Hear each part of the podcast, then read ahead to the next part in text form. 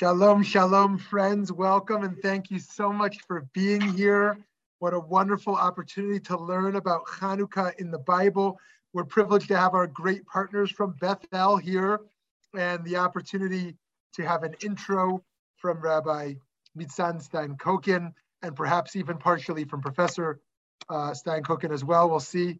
Um, and, um, uh, and then we will have the chance to launch into an exciting presentation uh, right here during, in the week of Hanukkah, and then an opportunity for some engagement and some back and forth. So please, uh, Rabbi Stein Kokin take it away. Yes, hello. On behalf of Beth El, I'm very excited, Professor Brettler, that you are here with us today. This is always an interesting topic. I get so many questions um, of from congregants. And so, welcome on behalf of Beth El. Welcome everybody from the Beth El community and the wider Phoenix and online community of Valley Beit Midrash. And uh, I, I'm excited to listen, and I'll hand this over to my husband, Dr. Steinkokin, to give you a little bit more of the honor and kavod you deserve. Hi everyone, Tzoraim Tovim, Hanukkah Sameach. Yeah, it's a great pleasure for us to have with us today Mark Tzvi Brettler, who is uh, the Bernice and Morton Lerner Distinguished Professor of Jewish Studies at Duke University. Alongside first rate biblical scholarship on topics such as God as King in its Israelite context and the Book of Judges, Professor Brettler is also highly involved in working to make academic research on the Bible accessible to wider audiences. On this front, he is the author of the 2005 How to Read the Bible and the 2012 The Bible and the Believer how to Read the Bible Critically and Religiously. And he has also served as an editor for the New Oxford Annotated Bible and the Jewish Study Bible, two of the most important contemporary editions of the Bible in the English language. He is furthermore the co founder of TheTorah.com, a clearinghouse of articles on Parashat Shavua, Jewish holidays, and a range of other themes. It's definitely worth going surfing there if you haven't already. And I'll add in particular, there's lots of great material on Hanukkah, so definitely make sure to do so at some point uh, in the coming days. And I would be remiss were I not to mention uh, Professor Brettler's direct role in two of the most intriguing recent ventures with regard to the Bible and Jewish Christian relations. The 2011 Jewish Annotated New Testament, yes, you heard correctly, Jewish Annotated New Testament, and last year's The Bible with and Without Jesus, both co-edited or co-authored with Amy Jill, Amy Jill Levine. And now an equally intriguing subject awaits us today, since if we know or think we know anything about Hanukkah and the Bible, it's that there isn't anything to know, that Hanukkah does not appear in the Bible. And yet here is Mark Tzvi Brettler today to speak precisely on Hanukkah and the Bible. We're excited and welcome. Thank you very much. I'm very excited to be with you. It's really wonderful. And I must say, you know, it, it's hard to do new things in introductions. And that was a very lovely introduction. But I think that was the first husband wife introduction I ever had. And I very much appreciate it. So happy Hanukkah to all. And let's get started in terms of background, just to make sure we're all on the same page. So for Hanukkah, we're talking about the Second Temple period, but I need to move back to the First Temple period just so it is clear who is ruling over Israel at various points.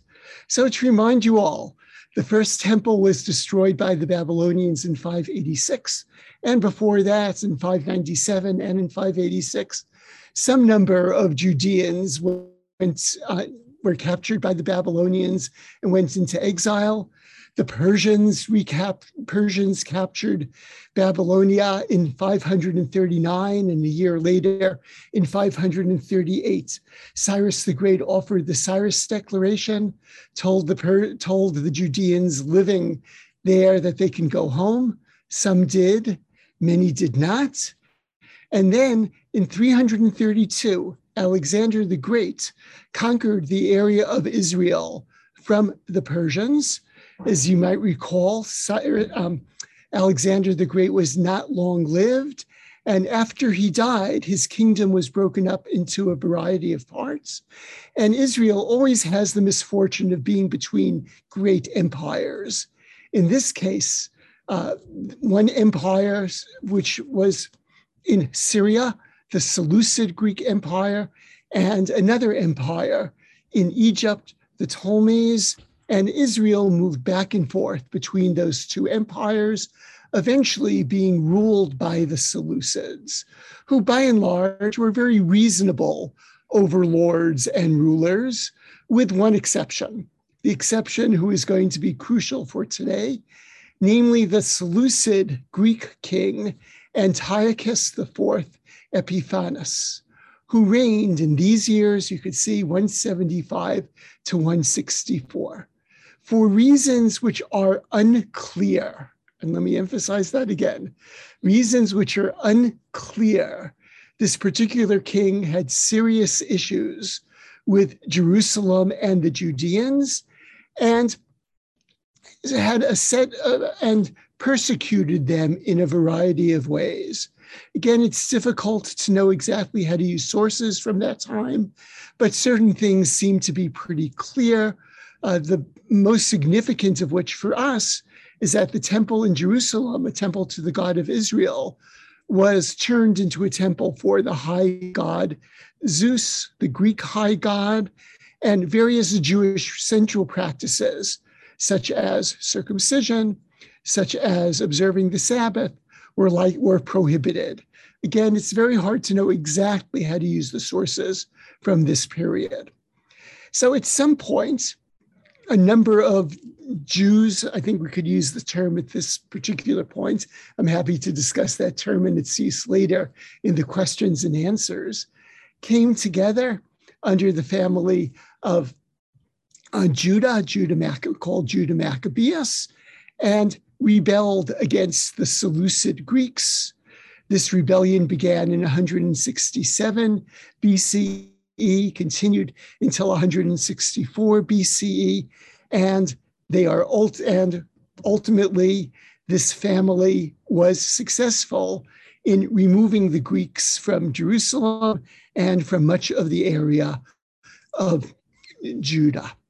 At that point, the temple which had been, I'll put in quotation marks because I'm saying this from a Judean perspective, was defiled by becoming a temple to Zeus, needed to be rededicated. And the term Chanukah means dedication, or in this particular case, rededication. And with all of this as historical background, now we're able to start to look at Hanukkah in the Bible. And I'm going to say something which may surprise you. Because as Jews, we think we have a very clear notion of what the Bible is and what the Bible should be.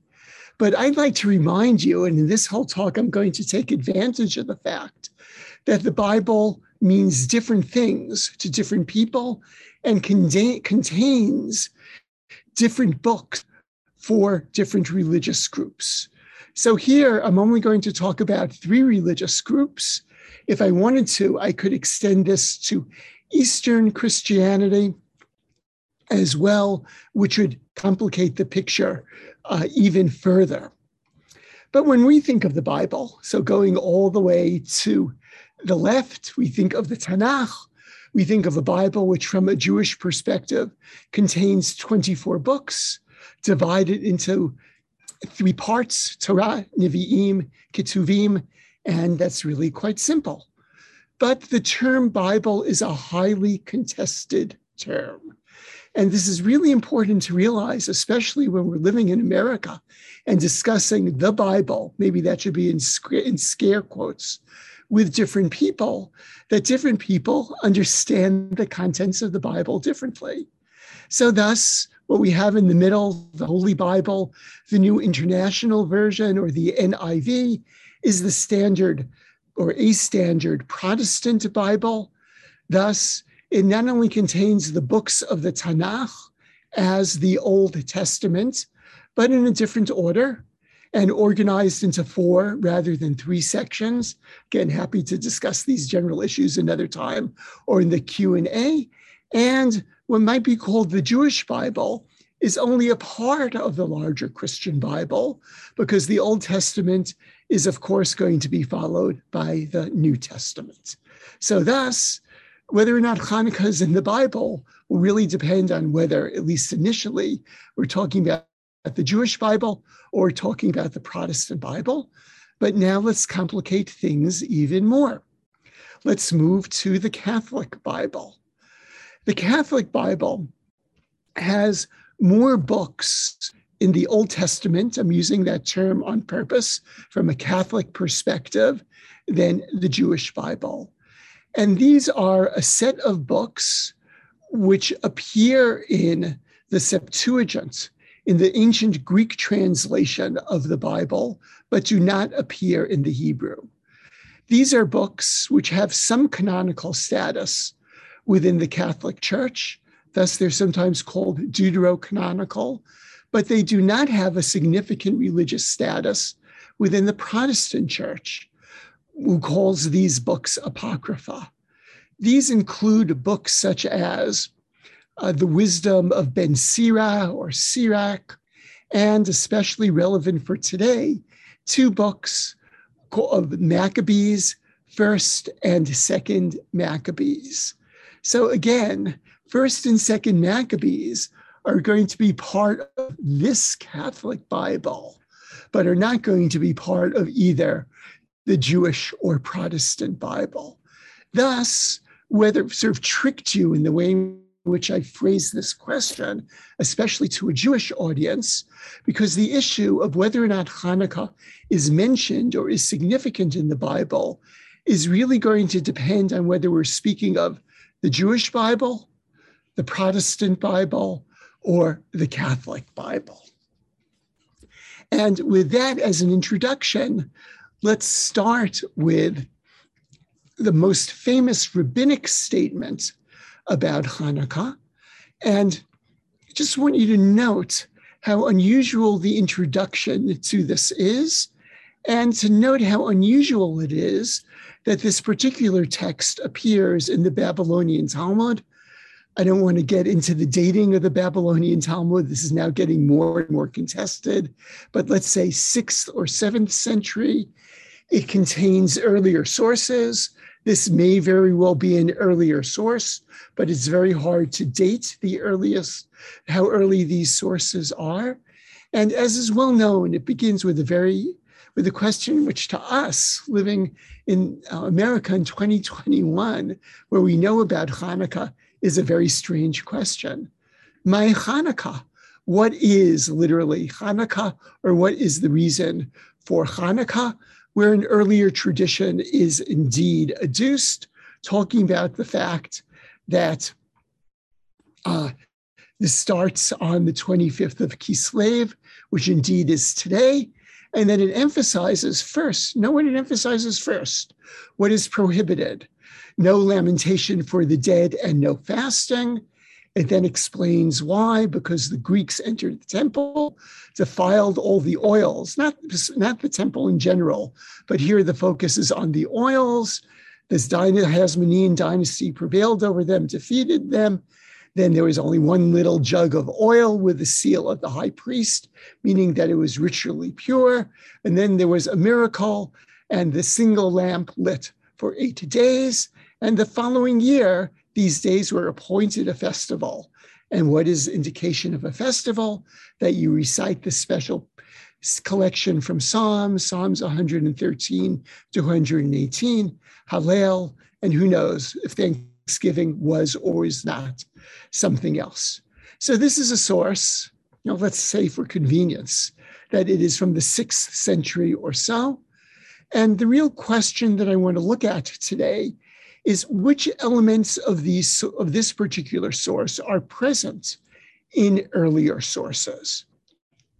So if the Talmud is the canonical Jewish text, which here is quite a few centuries removed from the events which it purports to discuss, uh, a more significant Jewish text, which is closer to the date, is by the great Jewish historian Josephus, who lived in the early century, in the early decades of the Common Era through the end of the Common Era.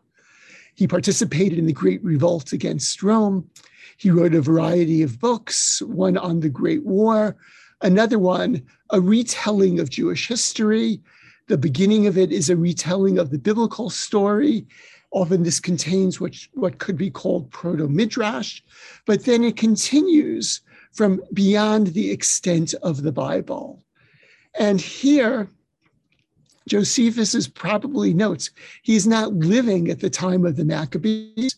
He's probably using this source from First Maccabees, which we'll take a look at soon as his main source. He changes, he changes it. And again, he talks about purifying the temple, offering the appointed sacrifices, and uh, previously lamenting what was going on in the temple. And there was a great fight. the temple was ultimately purified.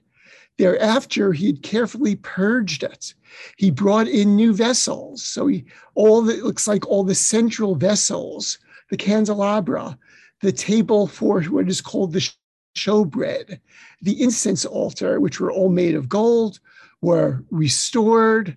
Again, the structure of the temple was restored, special veils covering the Holy of Holies, took down the altar, which we assume was the altar to Zeus, built a new one, followed the biblical law in constructing that particular altar, namely that you cannot have used stones which are hewn with iron, with iron tools. And finally, on the 20, 25th day of the month of Kislev, in other words, today, they lighted the lights, phota, as in photograph or photons, that were on the menorah, offered incense upon the altar, laid the loaves upon the table, and offered whole burnt offerings upon the new altar. So note, a number of activities happened. And all these activities are associated with what was central to the temple. The menorah was central. So uh, that was relit. The incense altar was central. So the incense could begin again. The showbread was central. This type of vegetable offering given to God was central. And finally, the burnt animal offerings were central, and all four of these happened. And note a couple of things. It does refer to lighting the light, but this is one of four things that is happening here. And absolutely nothing about the miracle of the oil is mentioned in this first century source. So these things happened on the very same day where three years earlier, the divine worship had been reduced by Antiochus IV Epiphanes, and the temple had been desolate had been desecrated.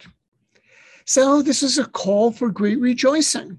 So Judah and everyone rejoiced at this restoration. Again, note they're happy about the restoration of the sacrifices. This is happening for an eight day period. Great feasting, praising God. They are totally delighted. They regain their right to worship properly. And therefore, they decided this festival should be commemorated annually for eight days. And here we have a funny or noteworthy comment, which no one really knows what to do with. And from that time to this, so again, uh, we're talking about about three, uh, 250 to 300 year period, depending on exactly when this was written. And from that time to this, we celebrate this which we call the Festival of Lights. Again, the same word that is used above in Greek, phota, phota, the Festival of Lights. Now, why is it called the Festival of Lights? I could have tricked you. And, I, and had I been teaching this in purpose, I certainly would have tricked you. I would have omitted the end of the sentence. I would have asked you, well, why is it called the Festival of Lights? And you would have said because of the miracle of oil. But note what Josephus does not say and what he does say. It's called the Festival of Lights because I imagine, and this is quite noteworthy, he's not even quite positive why it is called the Festival of Lights, because I imagine beyond our hopes, this rite was brought to light And so this name was placed on the festival. So it looks like the name, the Festival of Lights here in Josephus, has absolutely nothing to do with the miracle of the oil, which is first mentioned explicitly in the Babylonian Talmud half a millennium later. But it is a known name for the festival, and it looks like light is being used metaphorically in this particular text. Now, again, some of you might say to me, well, hold it. Isn't there something about lighting lights and the miracle of the oil in the special prayer that we add for Hanukkah, that we add both in the Amidah, in the regular prayer that we recite three times a day, and that we also add in the grace after meals, the Birkat Hamazon, the prayer Al Hanisim, for or concerning the miracles, which has a beginning which is shared with Hanukkah and Purim. And again, as I note up here, we're not quite sure when this prayer was composed. But please note, in that prayer does not mention the miracle of the oil, even though it is so easy to read it in that context. Because what it does say is that after the temple was reconquered by the Jews, your children came to the Holy of Holies in your house. They cleansed your palace, purified your temple, and they kindled lights, vidliknerot, in the courtyard of your sanctuary. And they established these eight days of Hanukkah to give thanks and to praise your great name. So it is significant here that there is something special going on with lights, but you do not even here have the tradition of the lights that are related to the miracle concerning the oil.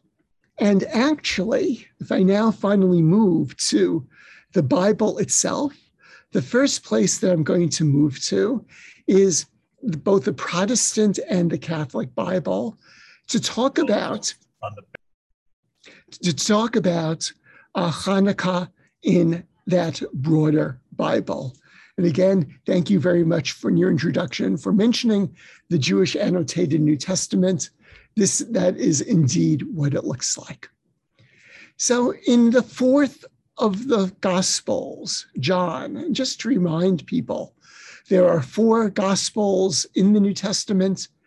There were many other Gospels that circulated in ancient Christianity that were not canonized, did not make it into the New Testament.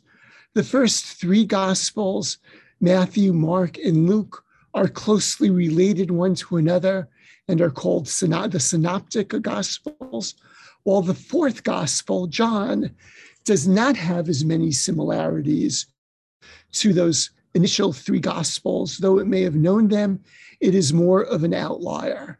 And John notes in a very matter of fact way at that time, the festival of the dedication took place in Jerusalem. It was winter, and Jesus was walking in the temple in the portico of Solomon. So, this t- festival of dedication, clearly, dedication uh, in the Greek is related to the word Chanukah.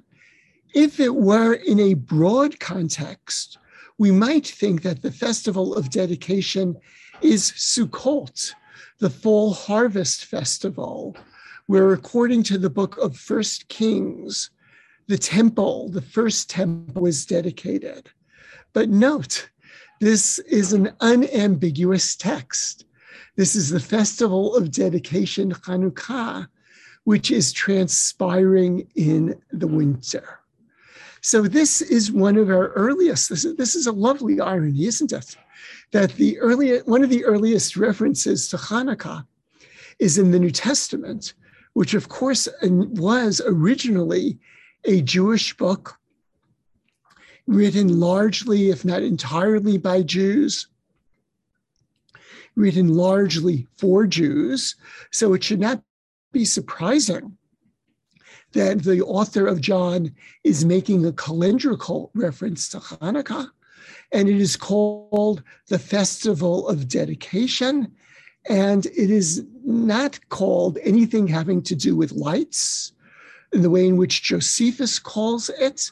And as the note in the Jewish annotation New Testament says, it is unclear how this feast was observed in the first century, which is totally true. We do not know, but we do have a sense that there was a feast. We know that it was called by at least two different names. It was called a Feast of Lights. It was called a Festival of Dedication. Maybe different groups called it by different names. Maybe different groups celebrated it in slightly different ways. We are really not sure. But significantly, if you're talking to somebody who is Christian, it is 100% clear that Hanukkah is mentioned in the Bible. And this is even more so if you talk to somebody who is Catholic. Because, as I mentioned, there are several books called Books of the Maccabees, at least four of them that were written in antiquity. Two of them made it into the Septuagint, into the Greek Bible, and thus made it into the Apocrypha, into the Catholic Old Testament in some sense. And if you want to read more about these, since in the introduction you were kind enough to mention TheTorah.com, Professor uh, Daniel Schwartz of Hebrew University just wrote a great piece for us on the difference between first and second Maccabees, where they were written, who wrote them, their different perspectives. But an important thing to realize about first and second Maccabees is unlike books which are called at least from the Christian perspective, which the Jews then borrowed. First and Second Samuel or First and Second Kings, where let's say Second Kings is a continuation of First Kings. First Maccabees and Second Maccabees are different texts, probably, well, certainly written by different people, probably written originally in different sorts of la- in different languages, and thus these really are different sources with different perspectives on the events surrounding 167 to 164 BCE. These did not make it into the Jewish or the Hebrew Bible, even though they were originally certainly Jewish books. I'll come in a minute to why they may have been excluded, but certainly a book that was originally written in Greek was not going to be included in the Bible. And as my collaborator Amy Jill Levine says about these books, the Catholics got the books of the Maccabees and we got the holiday. And she and I agree that we got the better deal concerning this. So here we go to First Maccabees. And again, let us see what is both written there and what is absent from this particular account. And I remind you, as I said earlier, it very much looks like Josephus is using this as his main source. Again, it's happening in the 25th a day of the ninth month. So we're counting months from Nisan, from the spring at this point. Rosh Hashanah in the fall is not yet Rosh Hashanah because it would be the third month from the perspective of Rosh Hashanah. Gives you the month, gives you the year. They began the sacrifice, and that is really what is emphasized. They are rededicating the temple with great joy, celebrating the dedication for eight days, burnt offerings. Everyone assembled, and they made sure that this is going to be an ongoing celebration. A rather laconic description. The description in Second Maccabees is a little more detailed in some ways and offers one significant hint for concerning the origin of Hanukkah, and especially the very odd fact that Hanukkah is an eight day festival rather than a seven, seven day festival, as, for example, Passover is. So, again, this goes back to Joseph, what Josephus says as well. On the very same day that the sanctuary was profaned, it was purified.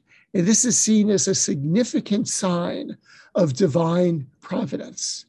They celebrated a festival for eight days and they rejoiced, carrying ivy wreathed wands, beautiful branches, and also fronds of palm.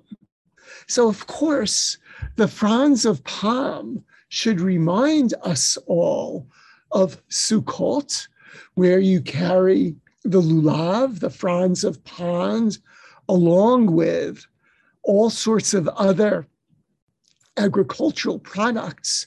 And this term, beautiful branches, is significant because you might think that the Torah in Leviticus chapter 23 specifies that you need to take an etrog, but the term used there is pri Eitz Hadar, is the fruit of a beautiful tree.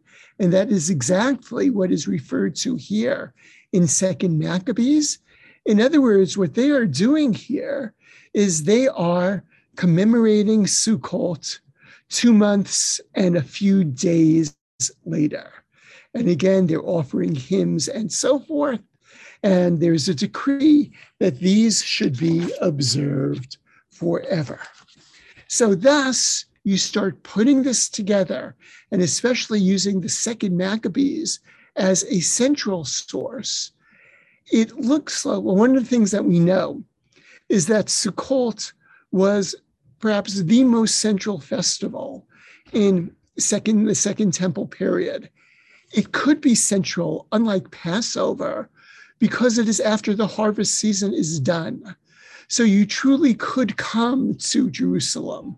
You could do Aliyah Regel. You could ascend to Jerusalem and you could enjoy yourself because you're mostly done uh, with the agricultural season.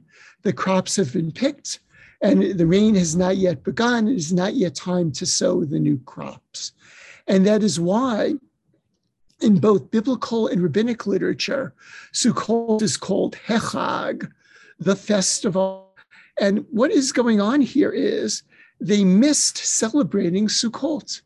And I remind you that in the Bible, for example, in Leviticus chapter 23, Sukkot sort of straddles being a seven and an eight day festival.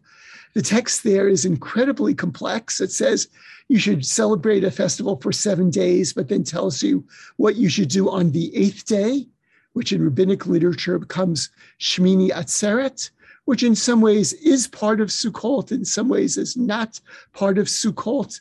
But altogether, this becomes a seven plus one day equal eight day festival, which was the most central of the festivals in Second Temple times. Clearly, the commemoration of it was mixed, it was missed, excuse me. There were still palm fronds around. And therefore, it was celebrated, uh, if my arithmetic is correct, two months and 10 days later. This is a new Sukkot.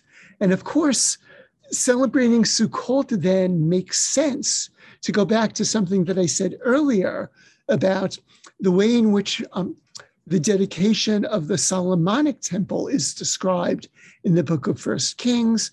That too is happening on Sukkot. So, Hanukkah originally, as an eight day festival, is a replacement for Sukkot, which was missed that year or missed for three years because the temple had been defiled and the Jews were unable to come there. So, why are these texts found in the Christian Bible and not in the Jewish Bible? I can't give you a definitive answer. Well, certainly texts about Jesus are not going to be found in the Jewish Bible. They will be in the New Testament, whether it's in the Protestant or in the Catholic version. But what about the Apocrypha? And here, and I admit my, that my reasoning and the reasoning of other scholars is circular, and I'm going to come to this more specifically in a few minutes the latest events in the Bible, in the Hebrew Bible that are recorded, are from some time between 167, namely the defilement of the temple by Antiochus IV Epiphanes, and 164, the cleansing of the temple. Therefore, books such as 1st and 2nd Maccabees, which were written after 164, are, did not make the cutoff. But nevertheless, and this is uh, three things that I would like to end with for the next 10 minutes or so. Even though there is no long description of Hanukkah in the Bible, number one, the run up to Hanukkah is described in the Bible in the book of Daniel.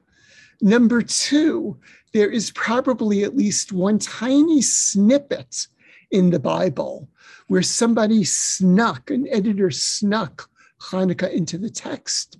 And number three, there are some other works that are found in the Bible which influence the way in which Hanukkah developed and was celebrated. So let's start with the lead up to Hanukkah. The book of Daniel, right, worthy of several hours of discussion. The book is in two parts. The first half is a bunch of sto- miracle stories about Daniel and his friends. The second half is a bunch of visions, which are visions of an ideal sort of future, which are mediated by uh, an angelic figure. The technical term used for these visions, which are also seen in the New Testament book Revelation and in some books found among the Dead Sea Scrolls, such as sections of the Book of Enoch. The technical term for this type of literature is apocalypse or apocalyptic literature. In chapter 11, you have a history, sort of an allegorical history, uh, that is described that starts with Alexander the Great, who is a great warrior king. And after he dies, his kingdom is broken up. That is what I started with the second slide. His kingdom is broken up to his various generals, including the Ptolemies and the Seleucids, and there would be none other like him. The text then continues.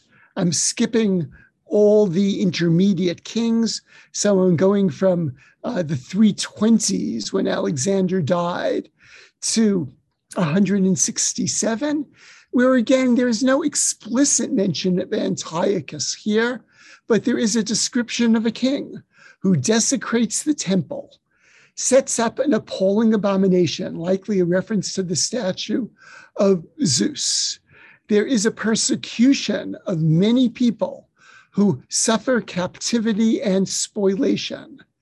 This king does as he pleases. He exalts himself this is a time of wrath, at least for a certain number of years.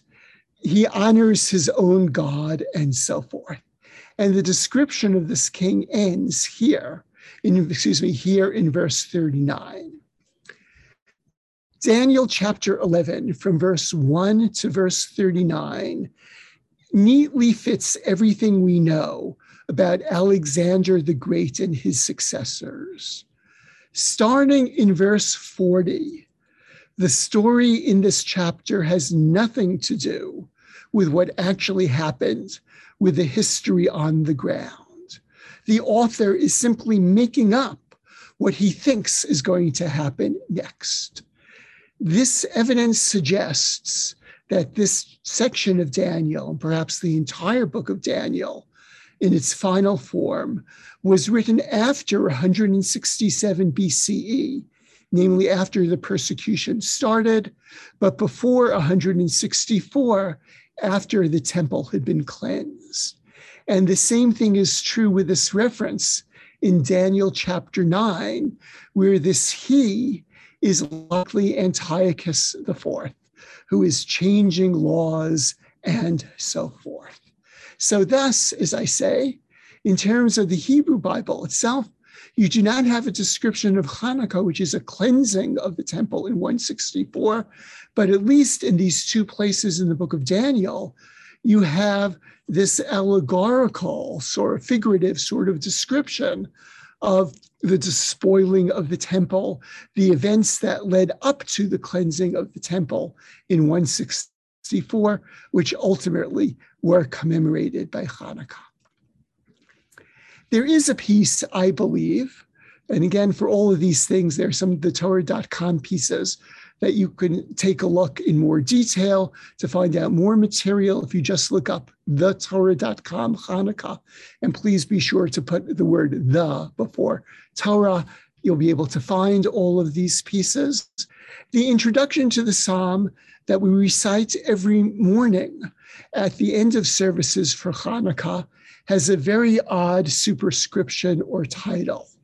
It runs in Hebrew, because it's really only in Hebrew that it sounds so strange.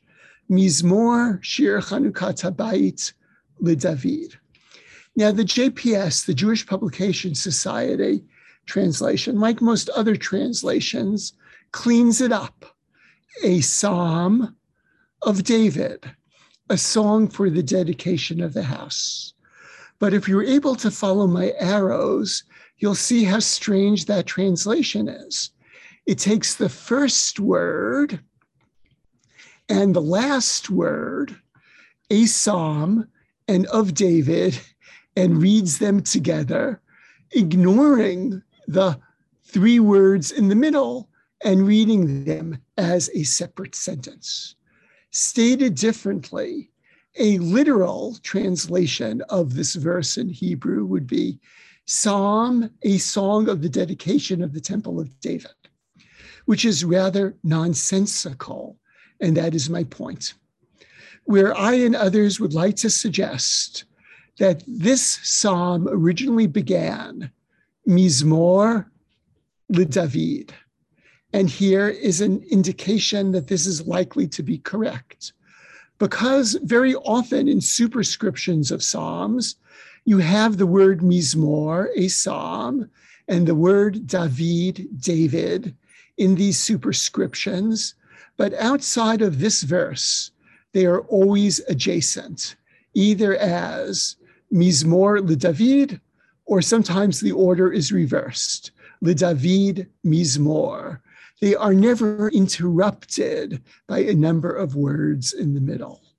This suggests to me, as a critical biblical scholar, that these middle words, Shir Chanukat Habayit, a song of the dedication of the temple, or maybe the song of the dedication of the temple, are a secondary addition that were added by somebody in the second temple period when I think already Psalm 30 was used at some point in relation to the rededication of the temple or commemorating the rededication of the temple in the year 164. Where Psalm 30, and I don't have time to go through the whole psalm now, would have been used for that purpose for a variety of reasons. First of all, the psalm, as I note here, deals with the total reversal of fortune and defeat of enemies, which is exactly what the Maccabean victory was. But again, I'll point out the psalm is originally a psalm of the individual, not of the community. So it would not have made sense for the psalm uh, to have originally been written to commemorate that victory. And there are other good reasons to believe that Psalm 30 other than three words in its first verse, good reasons to believe that the psalm is from the first temple and not the second temple period. But there's an additional reason why Psalm 30 would have been connected to Hanukkah. In the books of the Maccabees, there is a group who, which are called in Greek Asadai, which is a transliteration from the Hebrew Hasidim. And, and Psalm 30, verse 5 says, Zamiru Ladonai Hasidav. O you Hasidim of the Lord, sing to him. And thus we can imagine how, after the Maccabean revolt was successful, a number of people would have looked to the book of Psalms and would have said, Oh my gosh, Psalm 30 is prophetic. It was talking about us. It was talking about the defeat of the Hasidim over the Greek Seleucids. It was talking about this remarkable reversal of fortune. And more than that, they not only read the psalm in relation to Hanukkah, but I and others think that they added these three words Shir Chanukat Habayit, a or the song of the dedication of the temple in this psalm because they connected it to Hanukkah. So it might be a very, very short reference, but indeed there is a reference to Hanukkah in this three word secondary phrase. Finally, the third phenomenon I noted is certain texts which influenced Hanukkah as it came together. So, as I said a few moments ago, the de- dedication of the first temple was at the feast, which means Sukkot, and was commemorated as an eight day festival. And Sukkot was missed. And more than that, the cornerstone for the second temple was laid likely in the year 520 BCE either on the 24th or the 25th of Kislev. And thus, that is uh, when the first second temple, Hanukkah, in some sense, was, because that is when the second temple began, um, that's when people began to rebuild the second temple. And that is also what is commemorated in relation to Hanukkah. And to confuse things, or maybe not, and you'll see this on the Haftorah this Shabbos for Hanukkah, that in that there are two main books from the Second Temple period dealing with the rededication of the temple. There is the book of Chagai, which gives this date either on or right before Hanukkah for the rededication. And Chagai's contemporary is Zechariah, who has a vision of a menorah might that have had some role in understanding light and lights in relation to Hanukkah, of the pulling out of lights as a more significant element. And here I'm going back to Josephus, more significant than the altar uh, for uh, burnt offerings, more significant than the incense altar, and more significant than the showbread.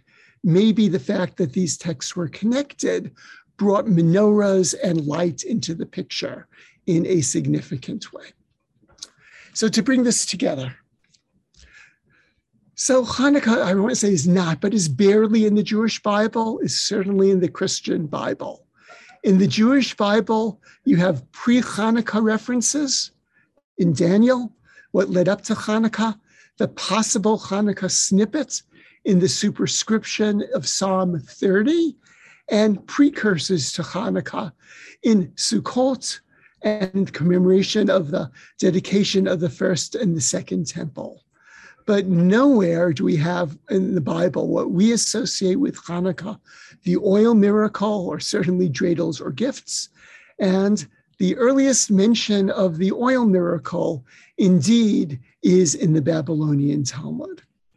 Some of you may find this to be disturbing, but I do not. I find this encouraging. Even though I'm a biblical scholar, I certainly believe that not everything Jewish needs to be biblical.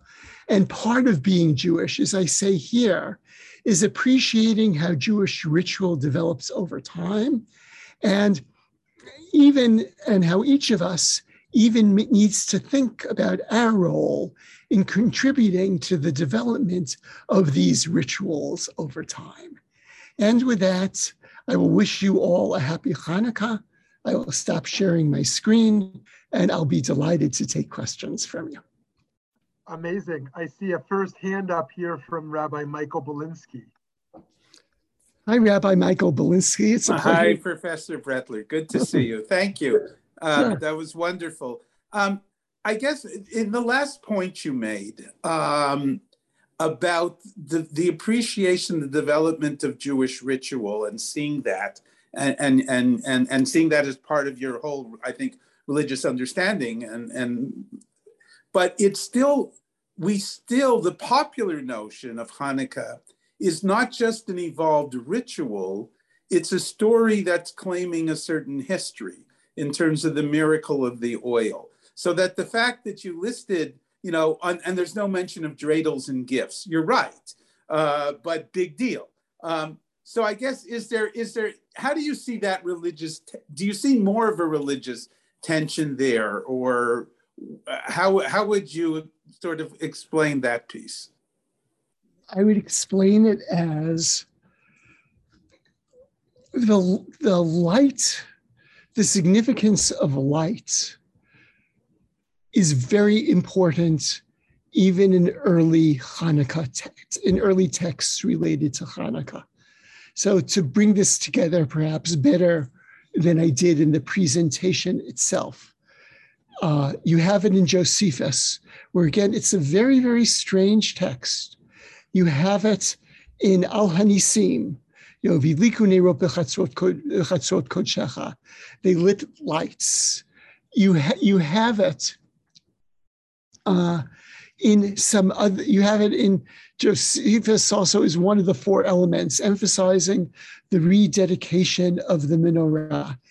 And I think that this notion of light being so significant to this text, to this festival of dedication, uh, was floating around.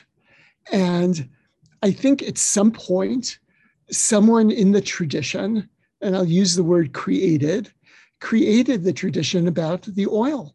And like was really wondering as i am as a scholar as i am about josephus why did why is this called the festival of lights?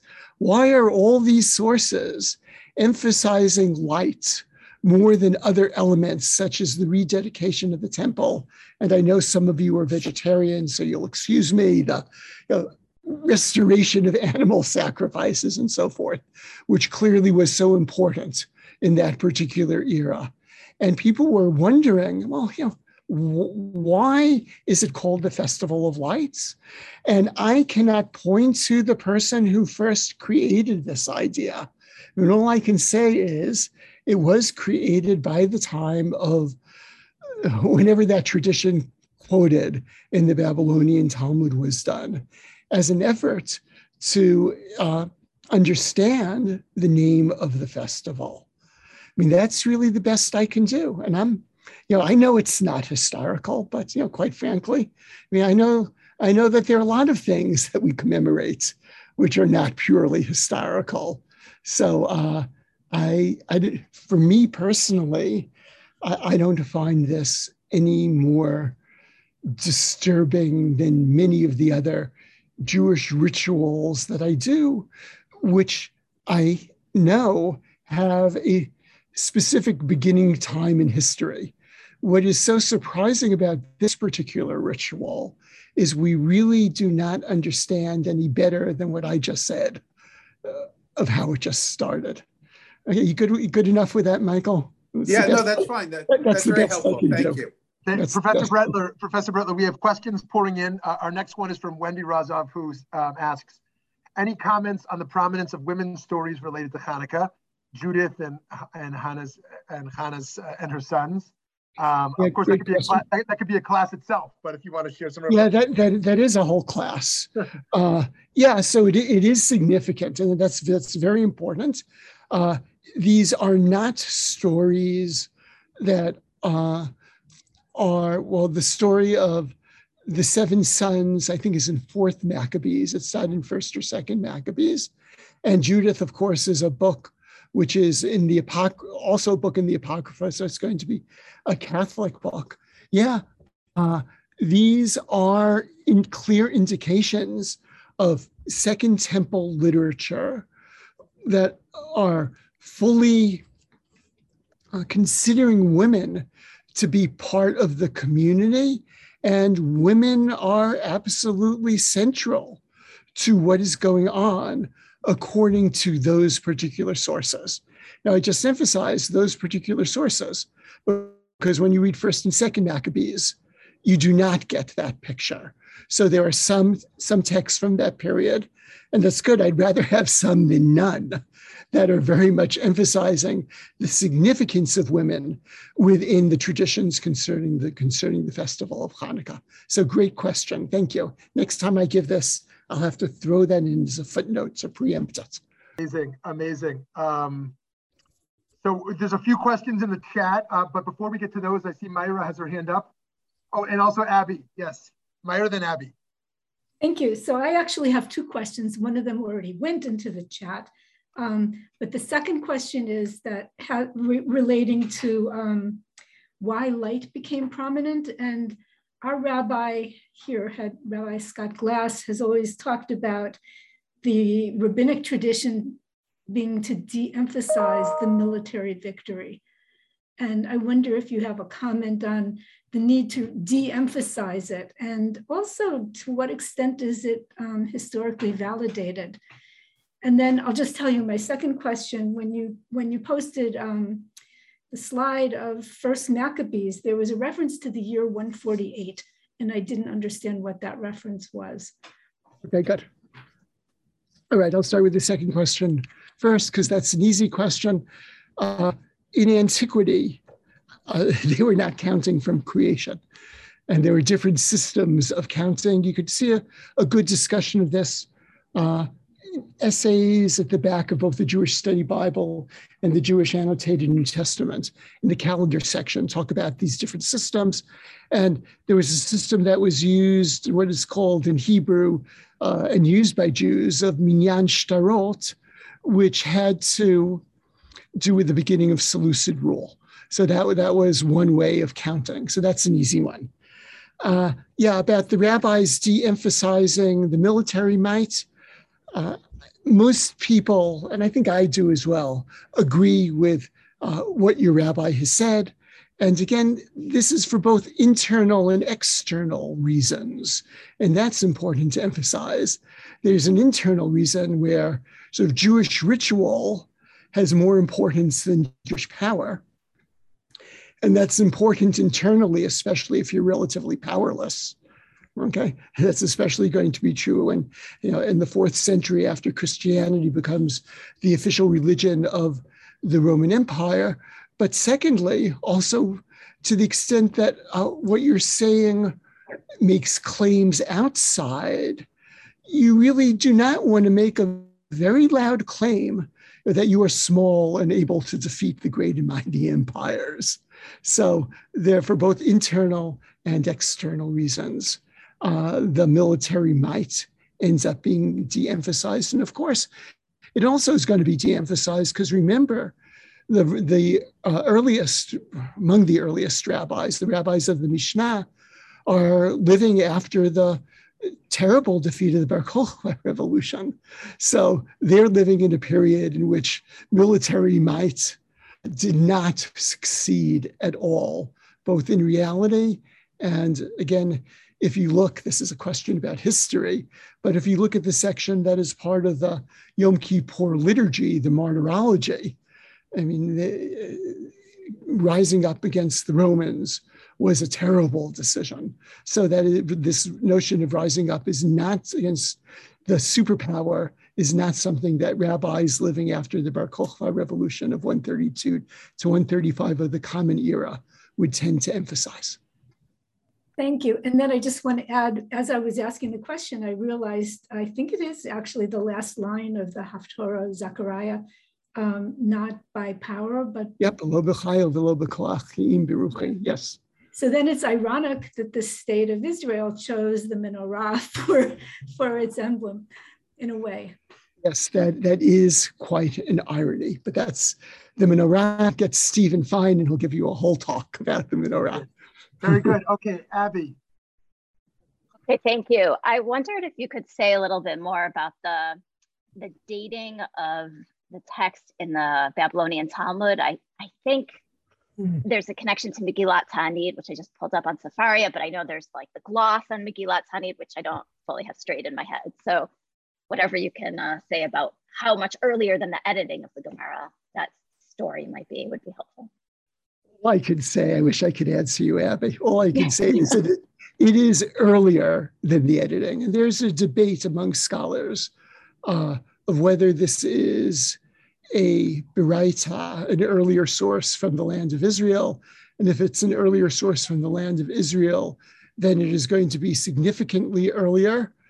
Or if it is so called a Babylonian Braita, and whether Babylonian Braitas really exist, and if they do exist, how much earlier they are than the ultimate codification. So I really wish I could date this particular text. I can't. And yes, this is connected to what is called, you know, the scholion, the type of commentary to Megillat Ta'anit, which also is a little hard to date. If you want to look, see more information about that, uh, Vered Noam wrote a piece on Megillat Ta'anit and the scholion to it for TheTorah.com. So take a look there.